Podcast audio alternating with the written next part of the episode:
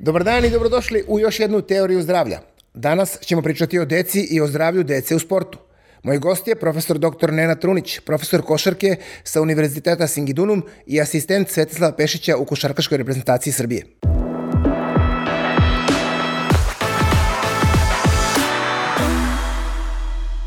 Dobar dan, želimo profesoru Nenadu Truniću sa Univerziteta Singidunum gde predaje košarku i inače asistentu Svetlana Pešića u košarkaškoj reprezentaciji Srbije. Dobar dan, hvala na pozivu. Izuzetno zadovoljstvo što ste ovdje jer možemo da pričamo malo i o košarci koji je naš nacionalni sport i vezano za zdravlje kao što i govori ova, ovaj podcast Teorija zdravlja. O, s obzirom da ste vi bili uspešan košarkaš, nakon toga i trener, a sada ste i profesor košarke na Fakultetu za fizičku kulturu i menadžment u sportu.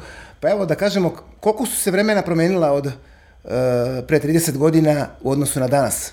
Što se tiče e, početaka bavljenja košarkom, što se tiče dece koja se bave košarkom uopšte? Pa mnogo se promenilo, kao i ostale stvari i sport je ušao u komercijalu e, koja s jedne strane je dobra jer uvek je dobro da deca počnu da se bave sportom ranije, međutim naravno e, osnovna razlika postoji u aktivnosti, fizičkoj aktivnosti dece van organizovanog sporta. Ranije je to bilo drugačije, mislim nije to nešto što drugi ljudi ne znaju, deca su se igrala na ulici, trčali, skakali pred krali kajsije, breskve, da. jurili za loptom, svi su se bavili sportom, jer je jedino, jedina zanimacija bio sport i fizička aktivnost ispred zgrade. Danas to nije tako i danas recimo ja i kada posmatram u naselju u kom živim postoje neke penjalice, tobogani, danas deca umesto da se spuštaju tu sede na zidiću pored i razmenjuju aplikacije. Dakle, osnovni problem je što ta fizička aktivnost dece u najmlađem uzrastu tada je postojala, a sada ne postoji, pričam van nekog organizovanog e, treninga i onda se dešava da roditelji, naravno, koji su svesni potrebe fizičke aktivnosti i deca koje su aktivna, koje to traže, ulaze rano u neke organizovane sportske sisteme, ali samo to. I da. onda vam bavljanje sportom se svodi na treninge koji su na nivou početka prvog razreda osnovne škole po dva, tri puta nedeljno, što je naravno nedovoljno, nedovoljno za da. formiranje dece u motoričkom smislu, jer van toga deca gotovo ništa ne rade ili mali broj dece se bavi fizičkom aktivnošću bilo kog tipa. Da, oni, oni su nekako, e, kad pogledate, ja sam, ovaj, i roditelji tu dosta greše. Nekako, ja kad gledam e, napolju, dosta e, se brinu za decu i ne puštaju im, kad je, govorim kad su mala deca, ono, 4-5 godina, ne puštaju ih da budu slobodna, da se pentraju, jer im je udobnije da sede piju kafu nego da sad pazi dete koje visi na nekoj igri, onoj ili ili toj penjalici. To sam isto primetio i onda kaj sedi tu igraj se u pesku.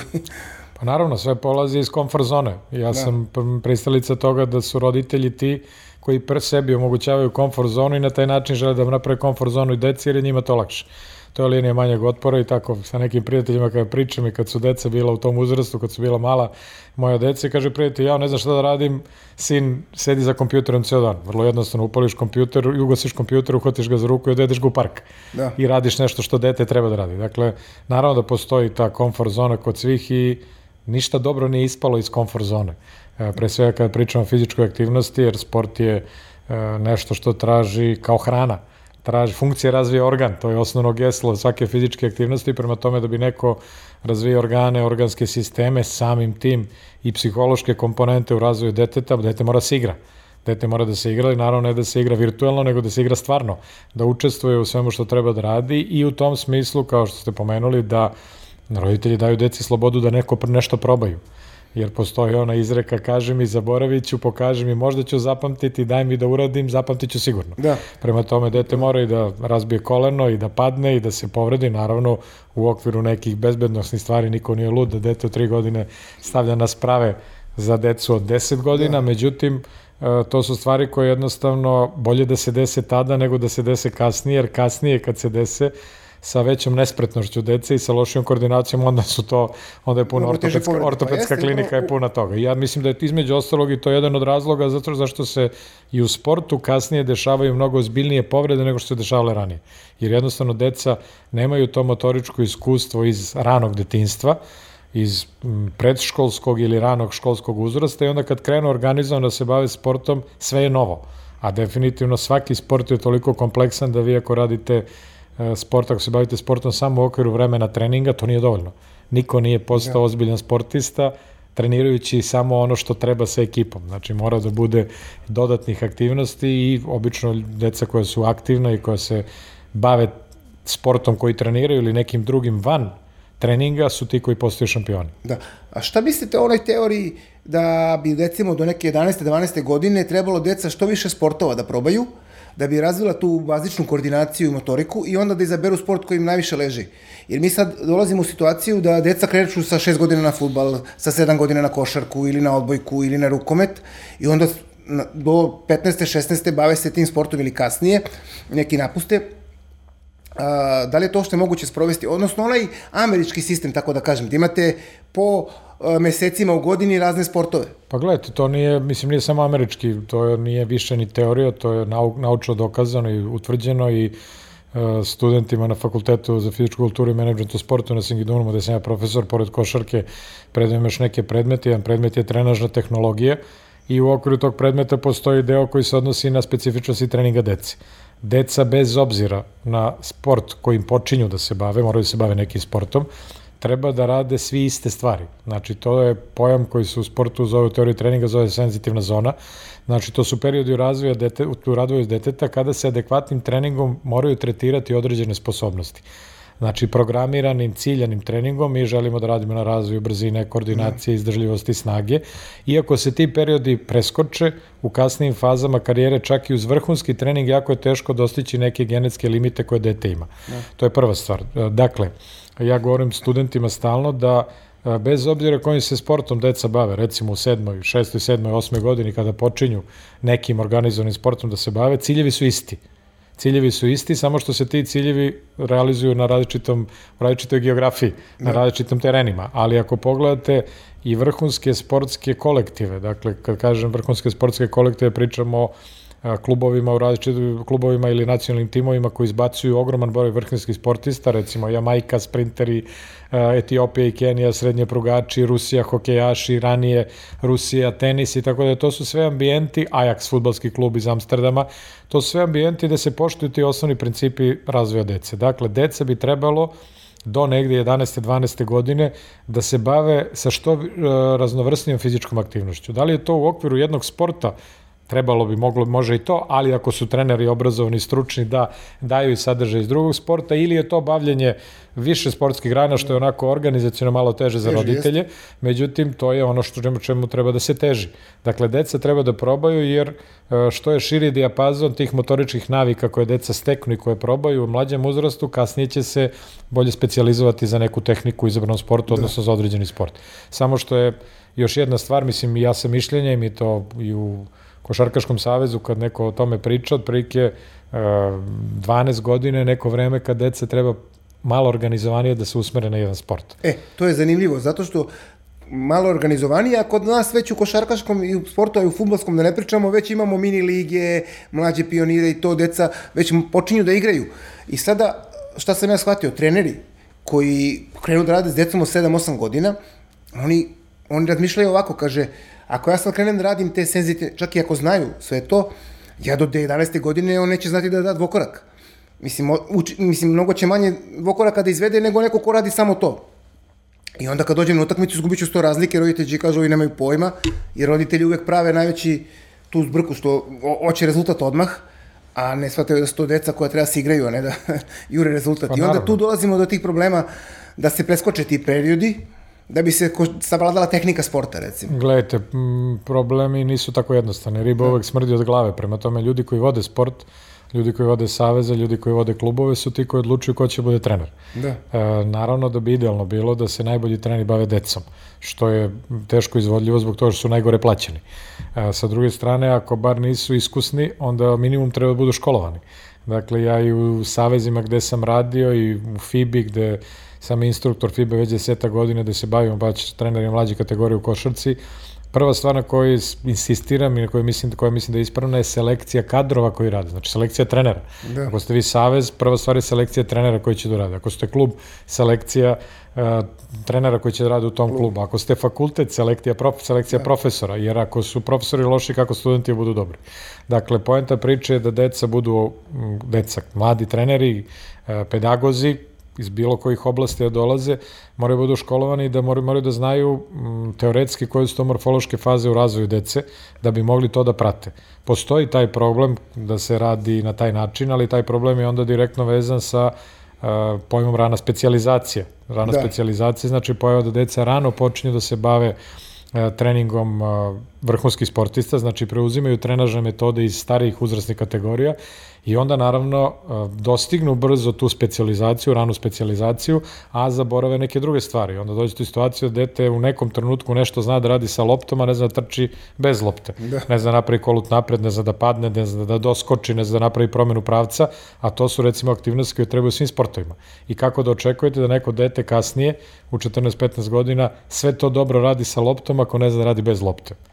Da. Primer to. Znači, bazični sportovi su uh, plivanje, gimnastika, atletika i borlački sportovi. Prema tome, to su sportovi kojima deca mogu da počnu da se bave i od četvrte, pete godine, jer su motorički spremni za to. Što se tiče sportovskih igara sa loptom, do, dokazano je da deca ne mogu pre sedme godine, prosečno dete, da, da, da, do, da procene dubinu. na pravi način doletanje predmeta u sagitalnoj da. ravni. Dakle, svaka lopta je problem da se hvata, da i onda mama i tata moj šampion, a lopta pogodi dete u glavu. Na stranu to, e, ako dete nije uspešno u tome što radi u tom uzrastu, vi ne možete njemu objasniti da će to doći, bit će neuspešno, izgubit će volju da se bavi tim aktivnostima i lakše mu da sedi kući, da jede čipsi, da igra igrice koje su atraktivne, lepe, obojene i vode ih negde gde oni u tom trenutku ne mogu da dođu i onda to sve vodi u jedan debakal što se tiče fizičke aktivnosti i vrhunskog sporta. Dakle, da. E, preporuka je da deca da se ne dešava ta rana specializacija, nego, nego kao što sam pomenuo, da bez obzira o kom se sportu bavimo, kojim smo sportu radi i kojim god se sportom dete bavi, imamo osnovne principe. Osnovni princip treninga mlađe kategorija je stvarati uslove da deca budu šampioni u seniorskom uzrastu. Osnovni princip seniorskog sporta, bilo kog, bilo kom uzrastu e, i na bilo kom nivou je rezultat. Rezultat, tako. Dakle, ta Pobeda. dva glavna principa, glavna Igram cilja, za pobedu, što se kaže. ta glavna, dva glavna cilja determinišu i sadržaj rada. Naravno da niko ne ide na takmičenje da izgubi, da niko ne kaže da to treba raditi, ali ako vi radite na pravi način, ne znači da ćete gubiti. Dakle, da. treba imati u vidu i to da je neko vreme stvaranja šampiona, ako pričamo sada u kontekstu stvaranja vrhunskih sportista, se ne podudara sa ostvarivanjem rezultata. Da. Znači, vi morate deseta godina, kažu neke nauke, da se bavi, nauka kaže da se bavite vrhunskim na, pravi, na način da trenirate, da se ponašate, da biste možda dostigli neki rezultat tada. E, a to je, to je zanimljivo, tih deset godina. Da li to onda znači da treba kasnije krenuti, jer sad imamo primere da deca krenu rano i onda tih deset godina dođe negde u 17. godini, 18. i onda oni budu veliki evropski talenti, imali smo takvih da ih ne nabrajam, znate i vi, jeste dugo u košarci kao i ja, I onda i ti kažeš, a u, ovo je novi, ne znam, Danilović ili ovaj, ovaj onaj, a on u 20. više ga nema nigde, igra drugu ligu KLS i nemam pojma, ili u Rumuniji negde. A, a bio je projekt za NBA. Da li tih 10 godina treba da se onda pomeri na, na primjer, od 13. 14. pa da u 23. Gledajte, 4. on... deca mogu da počnu i treba da počnu da se bave sportom ako žele dece, ako žele roditelji ima mogućnost da, ih, da im to omoguće još u tom ranom uzrastu. Međutim, ta specializacija je to što... ne treba se dešava. Da. Sad, specializacija nije mrtvo slovo na papiru, nego specializacija je tip treninga. Dakle, deca ne treba da počnu da se bave specifičnim treningom za bilo koji sport pre 12. godine. To je potvrđeno. Znači, da, da, da kažemo pa znači specifični bale da, da na ako treningu, je to košarka. ako je to košarka, treningu košarke rade samo košarku. Nego da jedan veliki deo treninga budu ti takozvani fundamental movement skills, da. prirodni oblici kretanja, ABC trčanja, skokovi, kretanja, padanja, okreti, da. promene pravca, doskoci koji su problematični. Da uradi, sve to se radi kroz igru, jer gledajte, deca vole da se igraju. Da. Osnovno sredstvo vaspitanja igra postoji ona izreka, što je ona uči na prvoj godini fakulteta, Rože Kajeja, mislim da se zvao, uh, pedagog koji je rekao pokaži mi kako se igraš pa ću ti reći ko si. Dakle, mm. pored toga što vi imate adekvatne utice trenažne, fizičke na decu kroz igru, imate i nekoliko, prvo, deca vole da se igraju. Drugo, vi kada radite s decom, kad se deca igraju, deca daju maksimum jer svako voli da da maksimum, čak i odrasli ljudi kad igraju pečenje pa žele da pobede i svako želi da pobedi kad igra futbol, košarku, šta god da igra u rekreativnom sportu u biznis ligi. Dakle, deca daju maksimum kroz igru. Treća stvar koja je jako bitna za pedagoge i trenere koji vode tu decu kroz igru, kroz igru postoji fantastična mogućnost procene psiholoških kapaciteta dece. Da li je dete lider? Da li dete se povlači na prvi poraz? Da li dete podržava saigrače dok se igra? štafetne igre recimo. Da To su sve stvari koje opredeljuju, kasnije determinišu ne izbacivanje deteta iz sporta, kao što nego većinom ljudi misle, na... nego usmeravanje na određene sportove, odnosno pedagoški pristup toj deci od strane trenera i od strane roditelja. Jer idealno bi bilo da postoji taj trougao dete, trener i da. uh, roditelj i da oni pričaju iste stvari. Nažalost, sad sledeći problem koji se na to dovezuje da roditelji pričaju druge stvari, moj sin je najbolji, moja čerka je super i, i pričaju govore, potpuno druge priče trener. protiv trenera i protiv ostale dece, što je naravno apsolutno pogrešno. Za decu, da. Pogledamo za decu, jer deca onda od prijatelja stvaraju neprijatelje i u toj nekoj borbi za konkurenciju zaboravlja se osnovna stvar, to je zabava kroz igru i obrazovanje kroz igru. Da. Fizičko, psihološko, teoretsko, kako god. Pa da, ja znam da i u Americi kod tih mlađih uzrasta čak se ni rezultat ne vodi kad igraju te futbal ili tako te neke sportove, ove, što je možda i bolje da se ne bi opterećivali tim nego da bude cilj da pokažeš veštinu, da budeš što bolje. Ima na... smisla, naravno. To je, recimo, Kanadjani su otišli jako daleko, postoji taj uh, atlet development model kanadski, postoji na internetu ko je zainteresan, može to da pogleda, to je onako jedna jako lepa brošura, da. Program koji je napisan dostupan svima, gde se tačno vidi u kom uzrastu šta treba se radi. I postoji prva, prvi period koji zove se fundamentals, da. namerno fundamentals, da bi deca mogla znači da bude, da, bude, da. da uživaju, da se bave, onda ima training to train, training to compete, training to win. Znači to su faze u razvoju dece koje imaju tačno i precizno određene sadržaje treninga kojima deca treba se radi. Znači, koju vrstu sposobnosti razvijaju, koju vrstu snage, koju vrstu izdržljivosti, kakav je pedagoški pristup trenera u određenom uzrastu, nevezano za sport. To se zove, znači, long term athlete development model. Znači, dugoročni program razvoja sportista. Nije dugoročni program razvoja futbalera, košarkaša, plivača. Svih sportista. I postoji jedan podatak koji ide u prilog ovoj činjenici, ja sam to našao i stalno pričam studentima, našao sam na nekom, nekom naučnom radu 2012. E, godine posle olimpijade, poslednje tri olimpijade tada, znači 12. 8. i 4. da je 62-3% od oko svejača medalja na olimpijskim igrama da su bili polaznici nekih škola sporta. Da. Znači škola sporta u kojima se bavilo, u kojima se deca bavila svim sportovima. I još jedan primer, ne mogu da se setim sada tačno žene koja je trener u tenisu bila u Rusiji, kroz čije su ruke prošle sve ove ruske tenisarke kojih je u jednom trenutku bilo 10 u 50 na svetu da. i ona njima zabranjivala takmičenje od 12. godine. Da. Znači backhand, forehand, servis, backhand, da. forehand, servis, da bi se učvrstila i automatizovala motorna navika koja posle može da se koristi, ne samo motorna navika, nego i pristup treningu. Da. Jer takmičenje vas odlači od treninga. Za decu je osnovna stvar trening. I kroz trening da se rade stvari koje treba za taj uzrast, poštujući senzitivne zone, poštujući te zone rane specializacije, da bi se kasnije deca od strane eksperata, naravno i nekom ličnom inicijativom, usmerila na određene sportove jer nije isti psihološki profil Novaka Đokovića neko košarkaša. Da, dakle, i to je sad sledeća stvar koja je onako jagoda na šlag na tortu, bez da. obzira što recimo Novak definitivno ekstravertan tip, koji bi sigurno bio sigurno, uspešan i u timskom sportu, u sigurno, da. ali imate puno recimo sportista koji su u timskim sportovima, čiji možda psihološki profil više odgovara individualnom da. sportu. Da. I to su takođe neke stvari koje mogu da budu faktor ili okidač da deca izađu iz sporta. Jednostavno se ne osjeća dobro u timskom sportu. Ja sam imao nekih slučajeva reprezentativaca u kajskoj reprezentaciji da su testovi psihološki i moje neko mišljenje pokazivali da neko dete jednostavno nije za to, da i posle toga postao stručnjak u IT-u, neki momak. Znači to je nešto što pokazuje da je više usmeren ka nekom individualnom rastu, introvertan tip koji nije spreman za saradnju, koji jednostavno se ne osjeća dobro u tom da. ambijentu. Odnosno, osjeća se nesigurno toliko. Osjeća se nesigurno, znači da. umesto da u tom ambijentu sportskom, što je poenta timskog sporta, da, uživa da se u uživa u druženju i da jednostavno to, se kvalitet tima jednog bude suma kvaliteta svih, pa još nešto više, da. ono što kaže da 12 igrača ne bude 12 zbir, nego 13 ili da. 14, dolazimo u situaciju da se oduzima prvo od njega lično, samim tim i od tima, što je najmanji problem u mlađim kategorijama. Da. Evo da se osvramo još na tu trenažnu tehnologiju koju predajete na fakultetu, ovaj, koliko, eh, evo, svedoci smo da u poslednje vreme mnogo ima povreda u sportu, profesionalno. Ranije je to bilo, ali ja se ne sećam da je od nekog toliko povreda bilo teških povreda.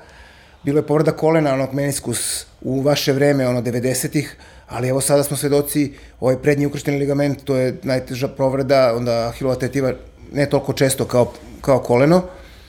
Zbog, če, da li zbog neadekvatnog treninga ili sve ono što smo pričali da su kao mali propustili neke faze? Suma svih faktora. Moje da. mišljenje je to suma svih faktora. Prvi faktor je nedostatak adekvatne fizičke aktivnosti u radnom, ranom detinstvu. I onda deca ne razviju kako treba jer su neaktivna. E, druga stvar je rana specializacija. Dakle, prelazi se na trening starijih uzrasnih kategorija sa mlađom decom, one jednostavno nisu spremna za te stvari. Treća stvar je nestručnost ljudi koji rade. Jer da su oni stručni, ne bi davali deci u 12 godina da rade sadržaje treninga koje radi Željko Obradović ili Dula Vojošević ili Pešić. Da. Dakle, to su stvari koje su potpuno pogrešne. Uh, naravno da te stvari nisu vidljive odmah. Ali ako pogledate sada, ako napravite jednu retrospektivu, vraćam nazad i vidite da je taj broj povreda drastično porasao, to je to. Sledeća stvar koja takođe ide u prilog tome je uh, veliki broj takmičenja. Znači, upravo zbog roditelja, zbog komercijale na svim nivoima, e, dešavaju se, pogledajte, odbojkašice koji igraju dva meseca olimpijadu i evropsko prvenstvo. To da. nije humano. Na to top je, sportu pogledajte napor. NBA, pogledajte košarkaše koji igraju Euroligu, evo sada Zvezda, Partizan koji igraju po 70-80 utakmica godišnje, tako da je to nešto što jednostavno ide ka tome da se deca, deca i vrhunski sportisti povređuju. Pre nekoliko godina kad smo bili na nekom seminaru, u tom trenutku dok smo sedeli, FIBA seminar, gospodin Pešić, Pablo Lasso, trener Real Madrida i ja i Pablo je tog trenutka stigao raspored, pričali smo upravo o tome, da da nije lako igračima, ali da nije lako ni trenerima, trenerima da, da podnesu sve te da. stvari. I u tom momentu je njemu stigao raspored neki provizorni za celu sezonu, to je bio avgust mesec, sa nekoliko obaveznih prijateljskih marketičkih utakmica, računajući da će da igra Final, Final Four Euroliga i da igra Final, finale, finale na španskog prvenstva, 93 utakmice. Da. U 9 meseci. Znači, to je otprilike svaka tri dana utakmica. Da. Prema tome, sve to ide na veliki broj povređivanja, kažem, od mlađih kategorija do vrhunskog sporta. Rano uključivanje u sport, takođe, nedostatak fizičke aktivnosti van sporta, samo sport kroz klubove, nikakve druge aktivnosti zbog lenjih roditelja, zbog lenje dece, zbog mobilnih telefona, 500 kanala na televiziji, sve to odvlači decu od sporta. Deca koja nemaju to sve, imaju loptu i jedna lopta 20 od dece srećni. Da. Danas imate u sobi kod svakog deteta 20, 20 lopti za jedno dete i dete ne se ne bavi sportom. Evo, ali da pomenemo sad, kad smo ovo, što se tiče evropske košarke, Real Madrid, pomenuli ste Zvezda takođe u Evroligi, sa Evroligom, sa Aba Ligom 80 nešto utakmica, ali u NBA-u recimo i oni imaju uh, u manjem vremenskom periodu, počinju u novembru, završavaju u maju, junu, neki čak i ranije, isto imaju obavezne 82 utakmice plus playoff, Da li je možda razlog što oni više vode računa o svom telu, tamo košarkaši, jer većina prvo mnogo zarađuju više, verovatno svako od njih u svom, u svojoj kući ima i teretanu i salu za trening, I da li je to razlog što se oni manje povređuju ili isto igraju veliki broj utakmica ili nešto drugo pa, možda bude? pričanje kroz razgovore sa ljudima koji su tamo bili sa Igorom Kokočkovim koji tamo godina provao i sa ljudima koji su tamo uh, dugo godina, uh, ono što razlikuje njih od Evrope je i u treningu mnogo veći individualni pristup, mnogo bolji individualni pristup. Znači, stafovi koji rade tamo više obraćaju pažnju o individualno svakom igraču, o njegovim slabostima i fizičkim i tehničko-taktičkim, a timski deo je nešto što dolazi za izražaj u play-offu. Kao što znate, u Evropi je mm, i na koleč košarci svaka utakmica, svaka utakmica je na nož. na nož da. Svaka utakmica je takmičarska, kompetitivna i definitivno kada pogledate ritam utakmice u NBA-u pre play-offa i za vreme play-offa to je nešto drugo. To je kao da ste pustili one stare ploče koje su sad opet moderne na 33 obrtaje u odnosu na 45 koliko treba da idu, one male ploče. E, jedan od razloga je taj, drugi razlog je što i tamo ima puno povreda, samo se top igrači su oni koji vode račun o sebi. E, pa to. I naravno oni imaju primjeri Lebrona Jamesa koji svakog leta gađa jednu do dve stvari koje su slabe u njegovom kurikulumu košarkaškom, tako da je bilo, ne znam, pre nekog godina je radio celo leto na šutu, godinu dana posle toga na leđenoj tehnici sa Hakimom Olajđonom. Fizički rad se podrazumeva, način ishrane se podrazumeva, suplementacija se podrazumeva. Naravno da tamo ima i onih vart sportskih aktivnosti koje se dešavaju, ali ono što je takođe tamo bitna stvar, je da njima post-sezon traje mnogo duže nego u Evropi. E to, dakle, to je oni stvar. imaju, završavaju sezonu ekipe u martu, aprilu mesecu i do oktobra meseca su slobodni. To je šest meseci, je šest gde on može da odmori i da se pripremi ima vremena i da se odmori i da se pripremi i onda kad e. krene u taj koncentrisan kompetitivni period, onda naravno posledice ne mogu da budu takve, jer ja se sećam i upoređujući neko vreme ranije, kadetska reprezentacija Jugoslavije sa trenom Pešićem, ta generacija gde Divac, Kuko, Čađa, Đorđević, gde sam ja igrao, mi smo recimo imali pripreme za evropsko prvenstvo po dva i po meseca. Da. Kadetsko prvenstvo Europe, 16 godina. I vi posle tih priprema a, narednih šest meseci igrate na to. Danas i te pripreme kraće traju i reprezentativne akcije tra, kraće traju i onda posle toga deca odmah traže neke pauze, svi govore o nekim dugačkim pauzama, osnovna stvar koju ja učim studente na fakultetu je jedan od osnovnih principa trenažnog procesa je kontinuiranost trenažnog procesa. Da. Naravno ne znači da sportista nikad ne treba da pravi pauzu, daleko od toga, jer posle pauze sportista je bolje. Da. Posle pauze sportista doživljava tu takozvanu superkompenzaciju super i bolje da. u sportu. Međutim, a, moramo da znamo i deca koja se bave fizičkom aktivnošću i mladi sportisti i vrhunski sportisti, da onog momenta kada sportista napravi neku pauzu koja je duža, evo sad imamo aktualnu situaciju sa koronom, da ne, ne kreće sa istog nivoa gde je stao. Znači, ja stalno govorim Nego studentima, snižak. naravno, e, sportska Ali... forma i bavljanje sportom nije isto kao čitanje knjige. Vi ste da. knjigu pročitali, ostavili ste na kraju godišnjeg odmora i setili ste se te knjige sledeće godine na godišnjem odmoru i krećete sa strane 155. U da. sportu, ako ste stali na 155. krećete sa 70. I to sve je mnogo teže, psihološki ali... mnogo teže i to sve opet takve duže pauze, da li je korona, da li je neka velika povreda, takođe sukcesivno dovode do toga da opet se broj povreda i nepripremljenost igrača povećava. Da, ali imamo tu problem i tog individualnog pristupa kod nas koji je po meni dosta nizak. Evo, naveću dva primjera, da kažem, e, kad je nastupila korona pauza, ono dva meseca kad je bilo sve zatvoreno, i sad neću kažem, e, košarkaši jednog tima su se testirali nakon te pauze i I za dva meseca delovalo ono kao da ništa nisu radili uopšte. Jeste da je bilo lockdown, ali svako je mogao da izađe Naravno. napolje, da istrči, da se spremi. Oni bukvalno kao da su dva meseca samo ležali. Ne, Jer njihov, ležali su, ležali. njihova potrošnja kiselnika je bila 10% manja nego kad su bili na početku priprema, posle pauze letnje. Jasno, pa to je, eto, to je jedan pokazatelj... Pa dva puta nedeljno da su neke vežbali... neprofesionalnosti, ja sam da. sa sinom svojim bežao po Avali, po Adi Cigali, da bi to. mogli da zaslužimo ručak, da bi zaslužili ručak u karantinu. Da. Ne pričamo o sportskom duhu i sportskoj glavi koja, koja mora da prati te stvari. Dakle, e, kontinuitet, kontinuitet fizičke aktivnosti je osnovna stvar. Ako nemate kontinuirano, pa još naravno ako pričamo o sportu, da ta kontinuirana fizička aktivnost ima veze sa onim što smo malo prepomenuli, sa dugoročnim programom razvoja, da se tačno zna šta se radi u kom uzrastu da. i naravno da ne može dete od 12 godina trenira isto kao 16 niti 16 sa 12. Tako dakle, mora da postoji taj princip progresivnog povećanja opterećenja, jer ako stalno trenirate isto, ne možete očekujete napredak. napredak dakle, da, kao nema, i sve nema, stvari u životu, ako želite da menjate posledice, da. menjate uzroke. Ne možete stalno da radite isto na istom nivou, sa istim da. brojem treninga, sa istim vežbama, sa istim stvarima i da očekujete da budete bolji. Da. To je jednostavno nemoguće. Evo jedan podatak, ja sam čuo, ne znam da li je tačan, verovatno jeste, recimo Cristiano Ronaldo koji je stvarno kla, svetska klasa i ne samo igrački, nego i po pristupu treningu, e, čuo sam da on kad ode na pauzu, ono kad je pauza od mesec dana ili koliko imaju, da on uvek dva puta nedeljno odradi jedan jak trening u 35-40 minuta, onako da bi, da bi ga održao u nekom, u nekom kontinuitetu forme. Ne odmara nikad mesec dana da ne, da ne radi svi ništa. To, svi to rade, mislim, svi ozbiljni sportisti to rade. Ja ću Upravo to je jedno, razlika, glava je... Jedno svoje presuda. lično iskustvo, ja sam bio prilično ozbiljan sportista i m, vodio sam evidenciju o tome šta treniram. Za 22 godine koliko se bavio sportom, samo sam jednom napravio pauzu dužu od 5 dana da nisam trenirao. Da. Dakle, odmor godišnji, nikakav problem, probudimo se, trčanje na plaži, trbušnjaci, sklekovi, da. basket se odigrali, šta se već, ili se Što pliva. Što se kaže aktivan odmor? Aktivan odmor, naravno, i to sve Plivanje. produžava karijeru da. i prvo, prva stvar je prevencija povreda. Prvo je oporavak od sezone koju ste završili, Druga stvar, održava sposobnosti na određenom nivou ili što kod mlađe kategorije treba postoji čak i diže. Jer neko dete koje je u prelaznom periodu, to je sad stručna tema koju ja sa studentima na fakultetu onako razrađujem do sitnih detalja, a to je da vi ne možete očekujete kad ste pomenuli Cristiana Ronalda ili Nikolu Jokića koji je odigrao određeni broj utakmica kao noseći igrač, noseći igrač da. ne može onda ima isti prelazni period po završetku sezone kao igrač iz istog tima koji sve to radio ne, ne igra. Da. Dakle, onaj, i pogotovo kad je mlad.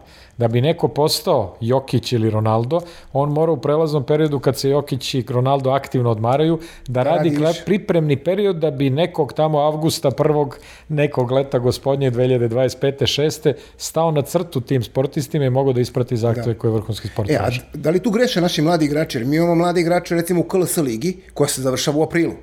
jer tada negde počinje ona Superliga, do sada ajde kao nije bila zbog korone prošle godine. I ja nisam primetio, odnosno nisam ni vidio da ti mladi igrači koriste da taj april do, do avgusta da rade na snazi u teretani, da povećaju mišićnu masu, da ojačaju, da, da urade prevenciju povreda ce, celog leta nego jednostavno verovatno se i oni odu negde da uživaju i, i, i, odmori i, i neki... u julu se priključe na pripremama Jasne. 10 dana pre početka. Opet tu imamo više stvari. Prvo, po meni ne bi trebalo da Liga toliko pauzira. Druga stvar, to ide u prilog klubovima koji žele da ne žele da daju ne, plate 4-5 meseci. To tako nije bilo u bivšoj Jugoslaviji. Mi smo u bivšoj Jugoslaviji trenirali, završi sezona u maju mesecu, e, treniralo se, ozbiljno se treniralo do kraja juna, Juli mesec je bio slobodan, slobodan. međutim u julu mesecu mladi igrači. je bilo, mladi igrači su trenirali, dobili program da rade ili treneri su dolazili da rade. Znači jedna od, uh, jedan od jedan od problema koji bi trebalo rešiti je lenjost trenera. Jer treneri takođe sebi uzmu slobodno tri meseca. Ok, naravno trener ima porodicu ili ima devojku ili ima dečka, ako su naravno devojke u pitanju, i treba da odu na odmor, ali niko od njih nije dva meseca na odmoru da biste deci dali dva meseca. Da. Ok, trenira se dva meseca, ko je kod babe, dede na moru ne mora da dolazi, kad si kući u svom Uči. gradu, u Beogradu, u Kragujevcu, u da. Čačku, Šapcu, dolaziš na trening, jer je to idealno vreme zato što deca ne idu u školu ne idu u školu, imaju vremena i pored toga što što sa aspekta trenaža tehnologije idealno da napreduju, zašto? Nemaju takmičenja, ne idu u školu, imaju šest meseci od lige do ligi. Da. Znači, ima, ako je to nekako je neko vreme pogodno za njihov razvoj i za prevenciju povreda i za bolju fizičku pripremu i za učenje tehničko-taktičkih veština, to je letnji period. Odnosno period od završetka sezone do početka sledeće sezone. A kao što ste pomenuli, to je vreme da. koje je april ili recimo nek bude maj. Maj, maj juni, juli, avgust, septembar. Da. Pet meseci, neka čak i više. Naravno i za tu decu nije prvi oktobar prva utakmica nešto da oni da, da treba da, da. da budu u top formi, sa mlađim kategorijama se i u toku sezone mnogo i kvalitetno trenira da bi neki sportista, u ovom slučaju košarkaš, mladi od 13, 14, 16, 18 godina bio bolji u februaru 2023. nego u oktobru ili avgustu da. 2022. Znači oni moraju da i u takmičarskom periodu rade razvojne treninge koji su istovremeno prevencija povreda, priprema za ono što treba i samim tim to je jedina mogućnost da oni postaju igrači. Imali ste puno slučajeva u košarci da se u našim klubovima, u Partizanu, u Zvezdi, u Megi, da igrači se drastično razlikuju u februaru nego, nego... od igrača u, u avgustu. Zašto? Ja. Puno treniraju imaju utakmice. Da ne treniraju, niko ko ne trenira puno i ne radi kako treba, ne napreduje. Da. Na tome... I, I kroz utakmice se napreduje dodatno. Naravno, to je sad jagoda na šlag na tortu, jer praktično ako se vraćamo na sport mlađe kategorije, sport mlađe kategorija ima jedan zadatak na utakmicama. A to je da da se primeni ono što je da se igrači no, i trener da igrači primene ono u što je većoj meri ono što treniraju. Da. I da trener procenjuje na osnovu toga ko više primenjuje, taj je talentovan, ko manje primenjuje, taj je manje talentovan, radimo dalje. Da. A sport seniorski je druga priča, znači tu već postoji da. pik forme i tapering i ostale da. stvari koje za, nisu za opštu temu, koje su stručna stvar, ali takođe u okviru svega toga mora da postoji jedan od glavnih ciljeva ako imate mlade igrače i sportiste u timu, njihov kontinuirani razvoj. Sada ste ponovo u Košarkaškom savezu u ulozi asistenta Svetlana Pešiću, bili ste pre toga selektor kadetske reprezentacije, pa može li mala paralela, ne znam koliko ste sad upoznati u te mlađe e, selekcije, da li ste imali priliku da vidite ko, kakvi su sada igrači tu i koliko se uradilo pa jesam, naravno. u poslednjih šest godina. Dok pre, svega, pre svega velika mi je čast i zadovoljstvo da predstavljam svoju zemlju na tako visokom nivou i dugam veliku zahvalnost selektoru Pešiću što me izabrao stručni štab, to je dokaz neke onako naše dugoročne saradnje i nekog kvaliteta, nadam se. Da. I u tom smislu sigurno ću daći, dati svoj maksimalan doprinos da budemo što bolji jer je to nešto što svi od nas očekuju. Pro, problemi postoje i tu, zato što imamo ove nesuglasice između FIBE i Evrolige i ostali stvari da ne šijemo temu na to. U mlađim kategorijama dece uvek ima.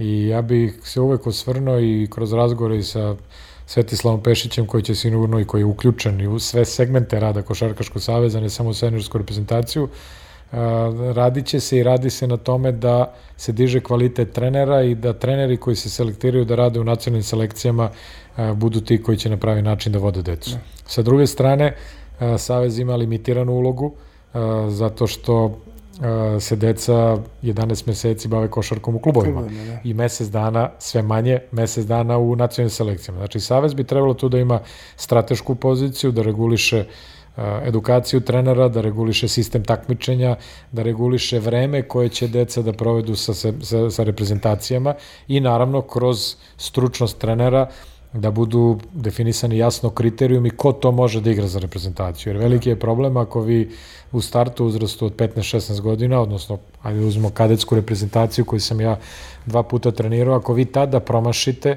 jako je teško da posle uh, ispravite tu grešku, jer postoji jedna lepa prezentacija koju sam video nedavno na internetu vezano za selekciju sportu koja kaže da sportski klubovi i nacionalni savezi uh, 2,5% svog vremena troše na izbor kadrova, a 75% svog vremena troše na greške koje su uslovljene lošom selekcijom.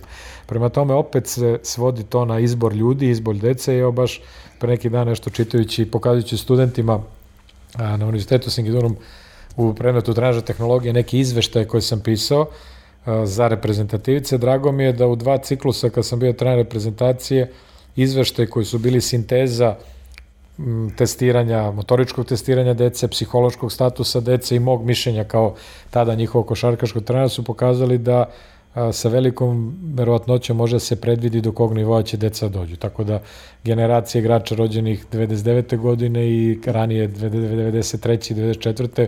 koju sam ja trenirao koju sam selektirao tada, Nisam ih ja izmislio, naravno, ne? ali sam izabrao neku decu, meni je drago da su to bili igrači koji recimo čak i u to vreme nisu postali na mapi košarkaškoj, pomenuo bi Luku Mitrovića koji je igrao za kadet Novi Sad, pa onda Nemanju Krstića koji je od 2013. bio u seniorskoj reprezentaciji i još puno nekih igrača, Nemanju Dangubića takođe, koji u to vreme nisu nigde bili na mapi, ali na bazi njihovih, njihovog potencijala u tom trenutku, utvrđenog psihološkim testovima, fizičkim testovima, okom trenera i tehničko-taktičkim kvalitetima, moja procena je bila da oni mogu da igraju ozbiljnu košarku.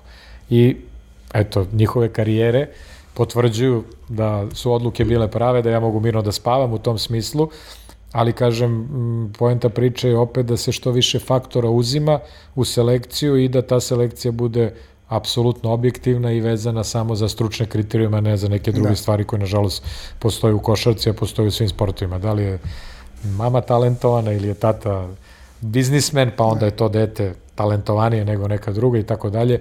Ja o tome na prvom času sa svojim studentima i kažem, znam da postoji to, ali ovo nije mesto gde ćemo o tome pričati, ja o tome neću razgovarati sa vama. Da, Nikada. Da, Danas da. vam kažem da to postoji, svi znamo, ali ajte da se fokusiramo na struku da, i ono zbog čega da, ste došli. je najbitnija. Zbog da. čega ste došli, jer kažem, ako se ne bavimo time, tim stvarima, zašto studirate ako hoćete pričati o drugim stvarima? Da. Nemojte mi pričati da se postaje na nađeti način trener i profesor se odbiju posle i znam. I to postoji svuda na svetu, ali ako ste došli na ovo mesto i ja ako sam na tu na ovom mestu, zajedno sa vama, ako plivamo tim tim vodama, onda je naš cilj da isplivamo na pravi način, a ne uz neke druge podrške. Upravo tako, evo za kraj samo da kažemo, sad reprezentacije očekuju u februaru novi prozori, e, kakva su očekivanja, evo imali smo taj neugodan poraz koji niko nije očekivao od Belgije, iako je Belgija poslednjih godina dosta ulaže u, u seniorsku košarku i bore se i imaju stvarno rade na tome, e, može li Srbija da se vrati ono što se kaže na Sam Naravno, vrh. Srbija mora da se vrati. Srbija nikad nije ni ispadala nije iz nekih... ispadala, ali je malo pala posle ovog neplasmana. Gledajte, što se tiče ovog poslednjeg prozora koji igra u novembru, kao što je i selektor Pešić rekao na konferenciji za štampu, mi smo imali tri treninga sa ekipom. Da. Uh, pri svemu tome, to su igrači, što je velika razlika između uh, nekog ranijeg vremena i sada. Ja to govorim i ovim mladim igračima koji su ušli ovde, ne zato što sam nostalgičan, nego zato što su to činjenice. Dakle, ranije se ulazilo u reprezentaciju tako što su igrači dominirali u klubovima. Vi sada, prvo igra se druga košarka sa većim rosterima, sa većim brojem igrača. Vi sada od igrača koje imate u reprezentaciji Srbije, evo da uzmemo ove igrače koji su u poslednjem prozoru bili, Teodosić je nosioc igre u svom timu, još par igrača u svojim klubovima, Ostalo su igrači koji igraju epizodne uloge u svojim klubovima. Tako je. Zašto što su stranci ili zato što su domaći kod nas da je vodeću ulogu imaju stranci. Prema tome, eh, odmah smo, krećemo sa nižeg nivoa, zato što neko ko nije naviknu da bude lider, skače na viši nivo video igrice, gde sada iz pozicije klubskog igrača, backup igrača u klubu, gde igra 10-15 minuta, gde ne šutira odlučujuće lopte, Treba da gde nema odgovornost, treba da bude neko ko će protiv Letonije da pogodi ili protiv Belgije. E, Mi smo pobedili jednu utakmicu, drugu izgubili, nije iznenađenje, pratili ste, mogli smo i prvu da izgubimo, mogli smo da pobedimo i drugu, možda smo više zaslužili da dobijemo drugu, uh, jer je takva utakmica bila 37 da. minuta smo vodili, ali na kraju su to neke stvari koje su posljedice takvih uh, odluka. Dakle, jednostavno, pritisak koji nosi reprezentaciji, zahtjevi koji treneri i ceo stručni štab imaju, su nešto što se uči.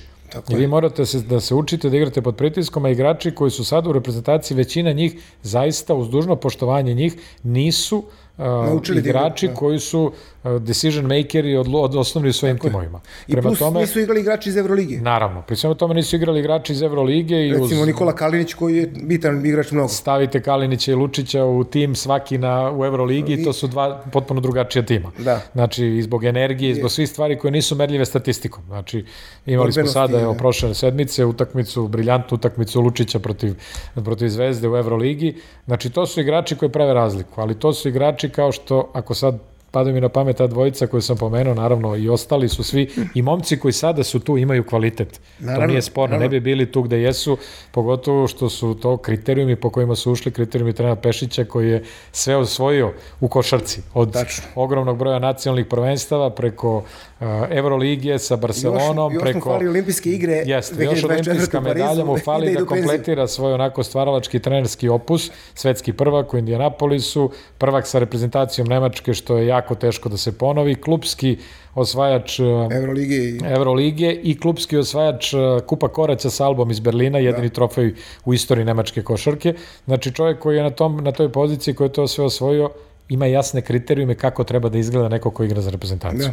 Prema tome, moja poruka je, koju sam već i prenao igračima koji su tamo i, i poruka i za mene, koji sam deo te priče, da mora da postoji maksimalna stručnost, maksimalna odgovornost, ogroman rad i maksimalni zahtevi jer samo ako radite na nekoj gornjoj granici svojih, vi to možete da napraviti neki rezultat. Dakle, uh, Srbija će da ima dobru ekipu, sigurno, garancija je trener Pešić i kvalitet naših igrača, uh, i igrača koji su sada tu apsolutno, jer imali smo, uh, imate Marka Jagodića Kuriđu koji je prvi put igra za reprezentaciju, koji ima fantastičan odnos, koji je pružio fantastičan kvalitet u tim kvalifikacijama, prema tome mi smo zemlja košarke.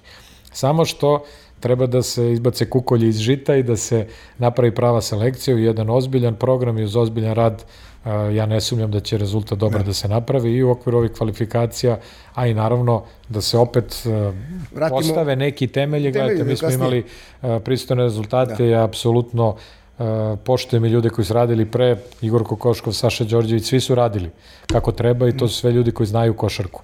Jednostavno, zbog cele situacije, i sa koronom i sa sukobima FIBA i Euroligije, morate nekada imati malo sreće da se neke stvari poklope, da neko je. napravi rezultat ili ne. Tako je, Mi smo tako. imali situaciju da se nismo plasirali olimpijske igre, ali malo ljudi zna, negde to je Igor Kokoško izjavio da ta ekipa nije jedan trening uradila zajedno.